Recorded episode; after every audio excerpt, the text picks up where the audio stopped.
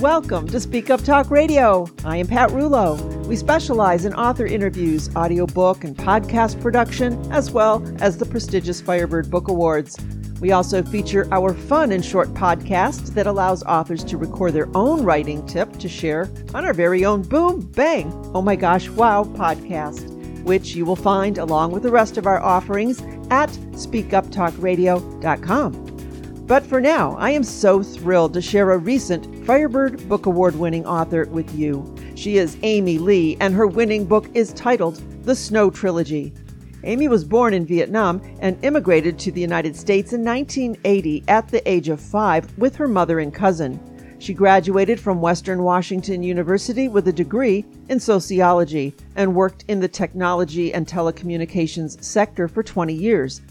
After her mother's death in February of 2017, Amy left her corporate job to write her debut novel, Snow in Vietnam, as a tribute to her mother's heroic decision to flee Vietnam after the fall of Saigon. Amy calls the Pacific Northwest and Oklahoma her home. Her greatest joy is spending time with her husband, son, and their pets. And I am so looking forward to our conversation. Welcome to the network, Amy. Hi, Pat. Thank you for having me. Oh, my. Thank you for being here and congratulations on the book win. I was happy to share that with you. I'm so, so excited. I'm so thankful, too, that you uh, told me about this, um, this prestigious contest. So I'm excited to be with, with you today. me too. Me too. Thank you for for sharing your submission. It goes for the uh, homeless shelters, so I appreciate that you did that. And uh, yeah, now we have this opportunity, which is fun. Yes, absolutely. Let's go. Let's do it.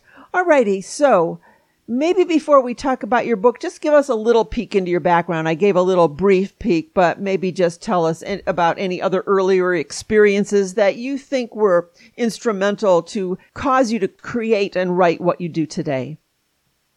Well, I'll start with uh, 2017, which was only five years ago, and that was when my mother passed away uh, from lung cancer and it really shattered my world. And I just um, decided, you know, I needed to take a break from my corporate life. I had spent 20 years building my career, and when that happened, I just hit the pause button.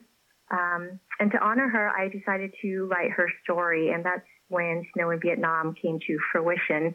And it really was more of a healing process for me to kind of unearth my history and my heritage, my roots. I really didn't know much about my background or my mom's or even, you know, our country and our culture and Vietnam War itself. So uh, that's where my journey started. And then after I finished that book, you know, my fans who read it, they, they just wanted more. And I wrote the second book and then I just never stopped. Um, so I am now four books uh, into my journey with a few more uh, in my sleeve. Thank you for writing it. I know it must have been difficult. Those types of books always are, but that at the end, it is quite cathartic and healing for you as a writer just to get it all out. Absolutely. I think that um, when you're dealing with trauma, residual trauma as well, you know, it's important to, to share your stories, whether you write it down or just keep it to yourself or, or publish it like I did. It, the most important thing to healing is to to continue digging into it and expressing um, your emotions. Mm-hmm. And yours was quite a story to tell that clearly couldn't end with one book. You needed to keep writing. Yeah, so I have a trilogy, as you know, and um, the first book was really about our escape after the fall of Saigon. Um, so the war ended, you know, April 30, 1975. I was born nine months before that. And it took several years and several thwarted attempts before my mom was successfully able to get out of the country. And she took with us uh, my cousin, who was 16 at the time and didn't know what was happening until there was no turning back. And then the second book was really about us acclimating as new refugees in American society, navigating the matrix of, you know, the culture, the laws, and all the nuances of being in a new country. And then um, the third book was really about me trying to navigate that divide between American culture and the Vietnamese culture and not really understanding my identity. Um, but it also, the fun part is the, half, the second half of the book has uh, a cookbook. So it's over 100 pages of pictures, recipes, and just um, all sorts of good stuff uh, that kind of ties the trilogy together. I always love a cookbook portion of a book or recipes in a book. It's just so meaningful and personal. Yeah, and I, I, you know, my mom, she never was. She was the youngest of seven children, so cooking was not her forte, and she really had to grow up fast and learn how to be independent because we came to the states without my father, and you know, she had me, of course, and my cousin to feed, and through the years and through the experimentations around the kitchen, she was able to to cook and was really good at it. And she passed some of those recipes down to me. Um, and then I started to get excited about cooking when I had a family of my own, and I was, you know, I had to prove to my mother-in-law um, that I could take care of her son, and was experimenting in the kitchen just like my mom was. And now I just love cooking. It's very therapeutic as well, and and uh, yeah. And then I decided to put out a cookbook. I love that. Now your story from the very beginning when you when you left Vietnam with your mom and your cousin, you were not well. No, that's the extra layer on top of our story here is that I was born with a congenital heart defect. Um, it's a simple defect, but you know, back in Vietnam, when you're in the middle of the war and there's no resources or anything like that, it's really, really challenging to to keep somebody alive when they're blue and um, you know, just not thriving. I had an atrial septal defect, so there was a hole in my heart that I was. My mother was told that I wouldn't live past the age of five uh, if I didn't get open heart surgery or some kind of medical attention. And um, by the grace of God, we made it to the United States just in time for me to get my surgery. And that was done at Seattle Children's Hospital in 1980. That's just such a story to imagine this little child on this boat, you know, crossing the sea and coming to another country, being as ill as you were. It, it's just a tremendous feat. Thank you. Well, you know, I had my mom, of course, she was a warrior and she had to grow up really, really fast. And, um, that's, why I have to honor her, right? I had to honor her by writing her story. And my cousin, too, bless him. If it wasn't for him, I wouldn't have known my story. Um, you know, we have a language barrier. He speaks Vietnamese as good as I speak English. Um, and so our communication was hard, but I was able to hobble along and um, with the help of Google Translate and just, um, you know, more di- diving into our conversations, I was able to pull the story out of him and uh, get that onto onto paper. Mm-hmm. And you eventually met the surgeon who did your heart surgery as well as the person who did the drawings. And I found that to be fascinating. I didn't even know that there was an artist that would, would make renditions during a surgical procedure. Oh my gosh, it was such a miracle, Pat, because in in 1980, you know, we, I mean, she was literally one in a million. Um, Susan Russell Hall, and she was an artist. Um, her first job was a medical illustrator, and she literally stood in the operating room drawing pictures of my heart as the surgery, surgery was progressing. And um, she ended up marrying my surgeon, um, Dr. Dale Hall. And what she did was, with those renderings, she showed it to my mom. They had a translator there, and they were able to tell my mom what was going on with my heart and uh, what they did to repair it. And so she held, my mom held on to these pictures for years. And, you know, I just always wanted to know who my surgeon was, who my medical illustrator was. And it wasn't until last year or a year and a half ago when I was on a podcast, Heart to Heart with Anna.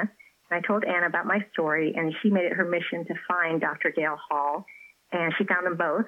And literally two weeks after that episode was um, recorded, I flew to Seattle and met with them. And it was oh. a dream. Oh. and for them as well, they were probably so shocked that you found them. It was it was full circle, and so and it was a healing thing for them as well. Yes. You know, so it was it was just amazing. We've kept in touch, and we've done some uh, collaboration together. As a matter of fact, uh, because Susan Hall is such an amazing um, artist, she recently did an acoustic painting of Dale's heart, and she um, put the prints on sale. So all the profits from the sale went to a nonprofit organization called Healing Hearts Vietnam, and they do surgeries for the CHD community in Vietnam. And uh, and they made a donation in my name in my honor. So it was just oh. so amazing. Oh, I love all of this. Oh my gosh. Yeah, I get emotional still talking yes. about it because it's just, you know, it's so wonderful. Um, Amy, did your mom speak English when she came to the States?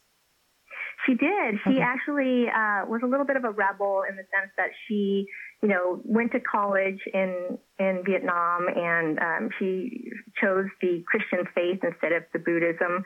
And um, because she went to college, she knew some English. And so when it came to the States, um, she was able to, you know, increase her knowledge of the of the language and almost master it. But um, I think that really was what helped her to be able to pivot and really thrive in America because of that language or the language skill. Yeah. Sure, sure. So you came here with your mom and your cousin, didn't know anyone you obviously grew up and thrived in the culture here. What about your mom and your relationship with her as you were growing up and, and doing all of this? Well, you know, we were really close when I was in elementary school. And then when I was in middle and high school, we kind of fell apart um, simply because, you know, I was getting older as a teenager and, and pushing my boundaries, but also because my mom had remarried and, and that relationship didn't go so well. So while we still were connected, we weren't as close as we were. And then it wasn't until after when I was in college and my mom, you know, started a new life again uh, without her husband that we reconnected and became super close again. Mm-hmm. Well, that's good that you had that opportunity to come back together because that the journey was just such a journey to bring you so close together. You wouldn't want to lose that. Yeah, and I think that was it's part of the growing pains. You know, it's, yep. it's kind of what's necessary for us to spread our own wings and for her to find her own voice again. And so it was it was all for the right reasons, I think. And for you now to have stopped your career to dedicate your life to her memory and to recreating that so that others can become aware of it. I think that's so special. Thank you. It's you know it's taken 40 years for for the trauma to heal enough to be able to um, start your life again, right? And for for me, it's I mean I think back to all the things that my mom had to go through and how brave she was um, to give me not only my life but my freedom. Yes. And so I'm dedicating the second half of my life, obviously, to, mm-hmm. to her. Do you find as you're getting older that you're noticing similarities between you and your mom? That's an interesting question. I've never really thought about that, but um, I guess in some ways, um, yes. But I think you know, I'm certainly more privileged. Uh, I've had a more privileged life than she has had, and but what makes me um, see parallels is really in the life of um, other other moms and dads in the Asian Asian culture and when I see them, um, that is a reflection of the reality around me. And so I, you know, I get very upset or very angry when I see the anti-Asian hate crimes that are happening. And I also celebrate and get excited when there's, you know, big wins for our community. Like right now, I think with the Asian community, we're starting to find our voice and get some traction mm-hmm. um, in mainstream. And so that makes me super proud to be to be Vietnamese and to be Asian. Oh, I understand that. Yep. Um, I just know that after my mom passed away in 2016, we were very close the last eight years because she wasn't well. And I, I learned so much about her during that time. And that now that she's gone, so many aspects of who I am is almost a reflection of her. I'm surprised. So I was just wondering if you found that, you know, now that your mom's not here, if you're seeing any kind of lines between the two of you where you hadn't seen them before. We're both, um, my mom was very quiet and soft spoken. You know, she was more of an introvert, and I certainly am, although I'm learning more and more to, to speak up. And, um, you know, my mom wasn't a cook. I wasn't a cook either until we were forced to learn how to cook. Um, so there was a lot of similarities. And, and, you know, the thing too about my mom is that she had to start her life over a few times, which I have had too. And, um, each way we found a way, you know, we just, we just, we don't know how to not hustle, I guess. um, so it's part of my DNA to, to hustle every day. You've got to just survive and, and get out there and make it happen, right? Yes, absolutely. Now you mentioned being introverted. I think this is a interesting situation to be an author and have to promote your work because I know for from other conversations I've had with folks who feel that they are introverted whether they really are or not. It's like how do you break that and get out there and say, "Hey, look, I wrote this." How do you yeah. reconcile that? Oh my gosh, it's so hard. It's the hardest thing to do is to promote your work because I think most authors are really content to just write it write their story and then leave it, let it be. Right. But, you know, if you want to be read, you have to promote. You have to shout it at the top of the mountains. And um, I've been very blessed in terms of being surrounded by a community of people who support my work, who support me, and who know the history. Um, and so they understand um, how impactful and how meaningful this this process and this journey has been for me. So I am actually very lucky to have them do a lot of the promotions for me, and I just kind of recycle what they what they um, put out there. But um, you know, going through conferences and being a part of um, writing communities and stepping up to do leadership work um, within these organizations have really forced me to get outside of my bubble, outside of my um, boundaries. Mm-hmm. And what I found is your comfort zone kind of grows as you push yourself a little bit. And then the next thing you know, your circle is way bigger than it started, you know, a year ago. Mm-hmm. And I would imagine your work through now this is your publishing company, Quillhawk Publishing. It is. It is. Yeah. yeah, I imagine just putting yourself out there with that and offering your services to authors. They're now as they work with you, they find you in your book and as you said, they probably can help promote you yeah, it's definitely symbiotic and, and we're reciprocating that promotional opportunity, right? And, you know, I find that when I was offering this, um, service last year, I decided that, you know, I really had to step up my game because now I'm accountable for other authors and I want them to be successful as well. And so I'm helping to promote their work. And so it's not just, it's not just about me anymore. Mm-hmm. And that's actually pretty scary to put yourself out there as a publishing company because, as you say, now you're liable for their success. They're looking to you to have things be done correctly. So give us a little peek into Quillhawk Publishing. What do you do and how can folks work with you there? Sure. So it starts with, um, you know, really me understanding what their work is. If it's if it's all about diversity, then I'm I'm 100% in. But you know, last year I only offered it to three authors. This year I'm offering it to six or seven authors because I have my own projects as well. Um, so it's very limited. But what I do is I offer them ISBN numbers that I will register with Bowker. I offer them templates and I assist with copy editing, formatting um, you know, book covers, you know, getting it into the Library of Congress, um, doing graphics to help promote them, doing their book launches. I mean, it's just really as much as you want out of me is what I'm going to give you. Mm-hmm. Um, if that helps. I don't do editing though. I leave that to the professional, but I do do the proofreading and, and copy editing, just right. not content development editing. Right, right, right. I love that. Quillhawk Publishing. Let's talk about your book cover because that grabbed me when you first sent your book. I thought, oh, I love this cover. So give us a peek into how that came about. Yeah, so with the Snow Trilogy Collector's Edition, I created that cover using BookBrush. Um, so that was easy. And but the individual covers for each one of my trilogy books, that one was a labor of love. Um, with Snow in Vietnam, I pored over thousands of photos online. And when I finally found the one that I felt represented my mom, but also the culture and the story, um, I bought the license for it for that photo. And then I worked with Virginia McKevitt, who I luckily just stumbled upon, and she's an author and a graphic designer. And she turned it into the beautiful book cover that it is today, um, with multiple layers of photos. One of them being a boat that I took uh, a picture of it personally when I, you know, on one of my trips to Vietnam. And then the second one, same thing, pored over a bunch of, you know, models and photos, and I found one that um, had the Vietnamese traditional dress on, the áo dài, and it was in the colors of blue and green.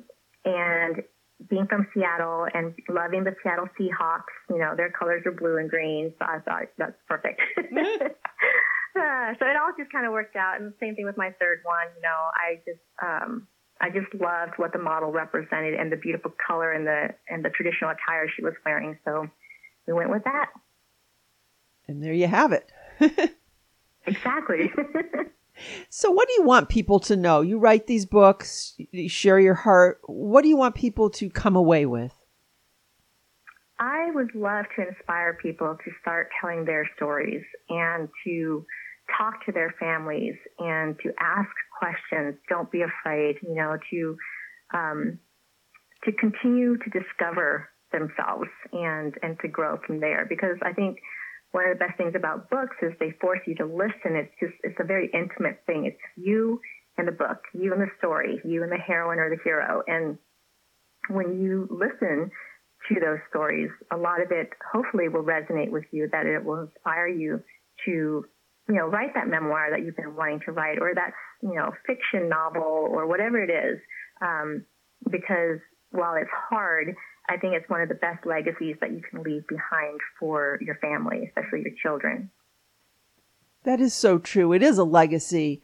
You know, you can leave a lot of stuff behind that people eventually get rid of, but to actually write a book and leave that for future generations, it will always be there. Exactly. Yeah. Yeah. And and as you said, how else would anyone know your story? And I think we tend to go through our lives, especially with our parents, and not really pay so much attention to their past and their history until they're gone. And then it's like, oh, gee, I remember my mom talking about that, but I don't know exactly who that person was or the context of it. And my goal is just to get people to pay attention at a younger age and start writing some of this down, some of this history that once these people are gone, it, the history's gone.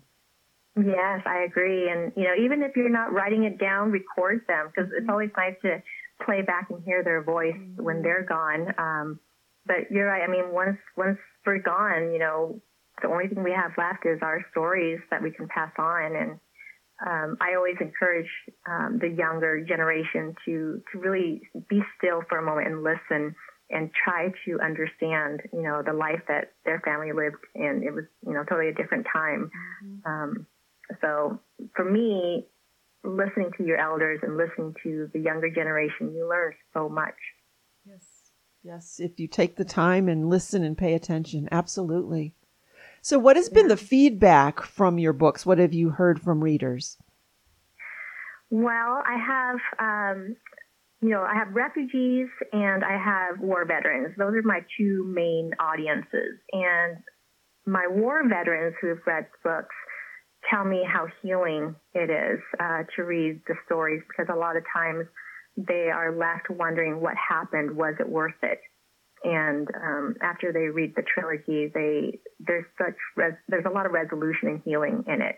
Um, whereas my my refugees, usually the 1.5, 2.0 generations, you know, they they remember and they start to understand a little bit about their family history, and it encourages them to to dig a little bit further into to the war and, the, and their culture. So I've been receiving amazing feedback, um, how they are just so drawn in, and how they cry and they laugh and they, um, you know, they just I mean, a good book, I would say, has to educate as well as entertain, and it certainly does that for them, which mm-hmm. I'm so happy to hear. oh, that's so good. So, what's next? What are you working on now? Well, I'm working on another trauma book. Um, it's hmm. called The Copper Phoenix. It is a fictionalized biography of my friend's uh, life and how she survived childhood abuse and also sexual assault um, several sexual assaults actually, and it's taken her quite a long time to heal. And you know, we're excited to finish this story that's been in the making for three years. And uh, at that point, I will either pitch for traditional publishing or indie publish myself. And hopefully, it'll be out there by the end of this year if I tr- if I indie publish. And at which point, um, my friend will come out publicly and let people know this story is about her. Oh wow, that's huge. That's that's a big thing, a big healing step for her as well. Yeah, very brave, very very brave. You know, I I must have lived a life where we maybe people didn't talk about it, but I didn't know or, or no one spoke up about these kind of things of abuse. And so it just seems like within the last years that more people are coming out with it. And I'm just realizing what a big problem or a prevalent situation it is. Right. And I think it's just, it's taken that long to process, you know, and to heal, to, to have that courage to finally speak up. Um, and, and I applaud them for it because it's, uh, you know, I still have issues of my own where I'm triggered sometimes too. And I just can't imagine being that brave to step forward to mm-hmm. to share your story. Mm-hmm. Um, yeah. Wow. Well, I commend you for writing this book and your friend for taking part in this and and uh, being brave enough to speak up and speak out. Thank you. Well, we're very excited about it. We hope that it will resonate and help um, someone else out there. It will. I mean, you wouldn't be spending your time doing this, and, and your friend wouldn't be this brave to to speak up uh, if it wasn't going to help someone else. And so, that's what it's all about, kind of paying it forward. You know, you've had these experiences, and you need to do something with them so that others can maybe lessen their pain. Right. Yes. Yes. Absolutely. We want to make sure people know they're not alone. Mm-hmm. Whatever whatever they're going through, you know, we as humans we have all these range of emotions, and it doesn't matter the situation, but those the pain is still the same, and and that reality um, is you know something that connects us all together. Right. And it seems now more than ever we need that. We need to find the soft spots within humans and, and bring it out and share with others. Yes, absolutely. Oh yeah. my gosh. Yes. Yes, we'll leave it at that. I think everyone understands what we're saying. oh my gosh, Amy. Well, anything we missed as we begin to wrap up that you wanted to highlight today? I just, you know, we, we covered a lot, and I'm so thankful for this opportunity. And I do hope that whoever's listening, that they do share their stories, and um, that I also encourage you if you want to know more about Vietnam, not just the war itself, but the people and the culture, to please, you know, check out any of the books written by the, um, the Asian authors out there. Absolutely. Thank you for saying that. And what about your contact information? Give us whatever you would like to share so folks know where to find you and your books. Yeah, if they go to my website, all of my social media links and everything else is there. Um, so it's amy-m, as in Mary, dash lee, L-E, dot com. Easy enough. The book is titled The Snow Trilogy, and Amy's website is amy-m-lee.com. Amy, thank you so much for sharing your book with us and for sharing your life and this conversation today. And I look forward to more. Please stay in touch with us and share your next book too. It's been a pleasure. Thank you so much, Pat.